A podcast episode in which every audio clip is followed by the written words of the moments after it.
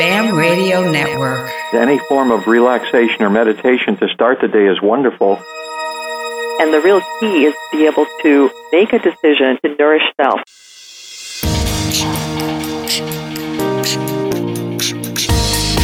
Hello, it's time for Teacher's Aid, strategies, tools, and tactics for the challenges teachers face.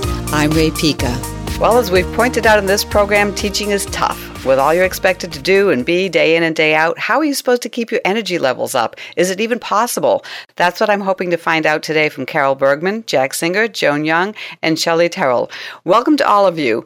Carol, you're the author of Managing Your Energy at Work. In your experience, what are the top energy drainers in the workplace? The thing I find most in the workplace is that when we are faced with things that we do not have control of, things that we can't influence, that often sets up a low-grade stress, and focusing on those kinds of things can really bring stress in the workplace.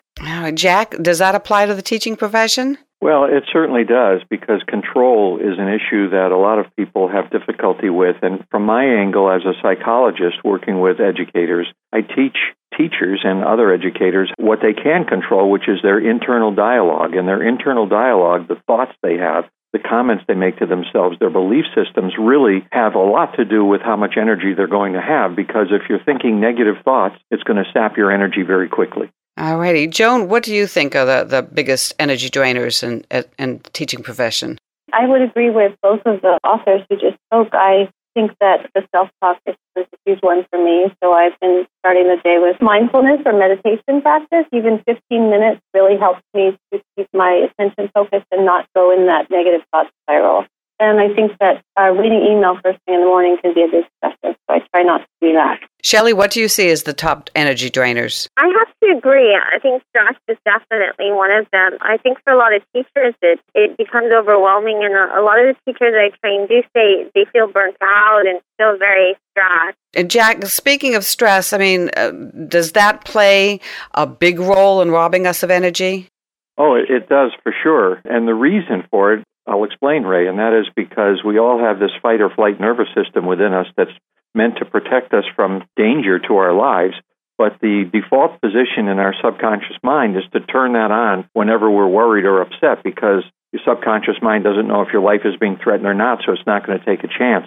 Well, if you're turning the system on all day because you're upset about this and that and feeling out of control and so forth, it saps your energy rather quickly. I mean, you see that with athletes all the time. If they start worrying about not performing well, suddenly they get fatigued and they can't perform at all. Carol, is there a difference between managing physical energy and managing mental energy?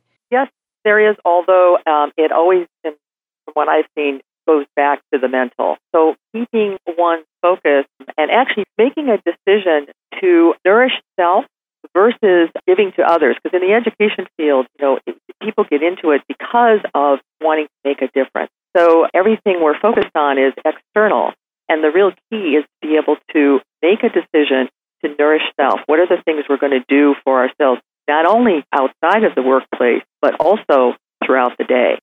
Excellent point. So imagine there's nothing I as a teacher can do to change my schedule. I'm still going to have to grade papers and write lesson plans nights and weekends. I'm still going to have to be on for hours every day, off with no downtime or even bathroom breaks. What are some real practical methods I can use to keep from becoming exhausted on a daily basis? Jack? I often talk to teachers about taking mental breaks during the day instead of simply taking a physical break and going to the teacher's lounge or having lunch or what have you. Use that as a time to take a mental break and refresh yourself. Give yourself permission to feel good about what you're accomplishing instead of focusing on things that you have no control over, like disruptive children that you're having difficulty with or parents that you have to call back. Instead of thinking of those negative things, think about the positive things that you've accomplished for the day and tell yourself you're going to feel good when the day is over and you're going to feel like you've accomplished something. So continually to remind yourself of the positives that are happening on your job. Okay, so what do I do? Step into the coat closet when I need to take a mental break? If you have a chance to go to the restroom, you can do it there. If you have an opportunity where the children are working by themselves, you can sit at the desk and even close your eyes for a moment and give yourself some relaxing messages. Breathing is one of the most important things you can do, and the best kind of breathing is powerful breathing through your diaphragm, and no one will even know you're doing it except you. The best way to do that is to breathe in through your nose to the count of 4, kind of hold it for a couple of seconds, and then a big exhale out through your mouth to the count of 7. You do that a few times, it drains the stress away. Joan, does that resonate with you? That does resonate with me, and actually I try to bring that into the classroom and do that with my students at least once a day. So they're very open to it. They're 10, but they're very open to anything that will reduce their stress because they feel stressed as well. Ah, they feel stressed as well. Shelly, your thoughts? Yes, actually it's funny because I remember the first year of teaching, I had the restroom right next door, and I would often escape there when I felt very stressed. I'm glad to hear that that was definitely something that's actually recommended now, and it did help. It helped quite a bit to just kind of organize my thoughts and just release the stress. Well, we all have times of the day when our energy is most lagging. Given the time and privacy constraints, is there something I can do to boost my energy at its lowest points, Carol? Well, actually, planning ahead of time, make sure that you are eating well, exercising, your physical health really well is really an important piece. But at the moment, when you have a stressful point, again, getting back to either breath or just taking a moment, it doesn't take an hour of meditation to get back. Just getting up and maybe even taking a quick walk, whenever you have that moment for yourself, that can make all the difference, and it can be extremely refreshing, especially if you shift your focus inward. All right. Well, final words of advice for managing energy, either long-term or short-term. Jack, let's start with you.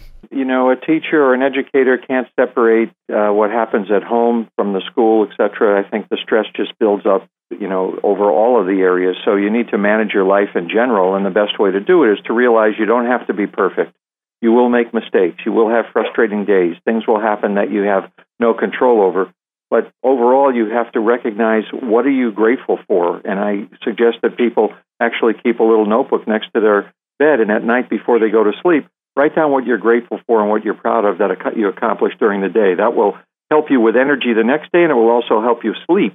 And if you can sleep well, you'll have much more energy as well. Joan, your thoughts? I love that idea about gratitude, and I also find that maintaining a regular exercise schedule is magical for me in dealing with stress. So I've fallen in love with Zumba, so I would recommend anything you can fall in love with to keep yourself active and healthy really helps. And how do you manage to find the time for that? I put it on my schedule. I actually put it on my calendar just like I do all my lesson planning. So it's an hour, 5 times a week. It's those times there. All right. Carol, your thoughts? Yes, making that commitment to yourself to nourish you and putting you as a priority is really key, both long-term, overall in your life, as well as in your day is really important. So anything you can do, making that decision up front really makes the difference for you. It's a little bit easier to remember it when you need it, the actual break. And finally, Shelly.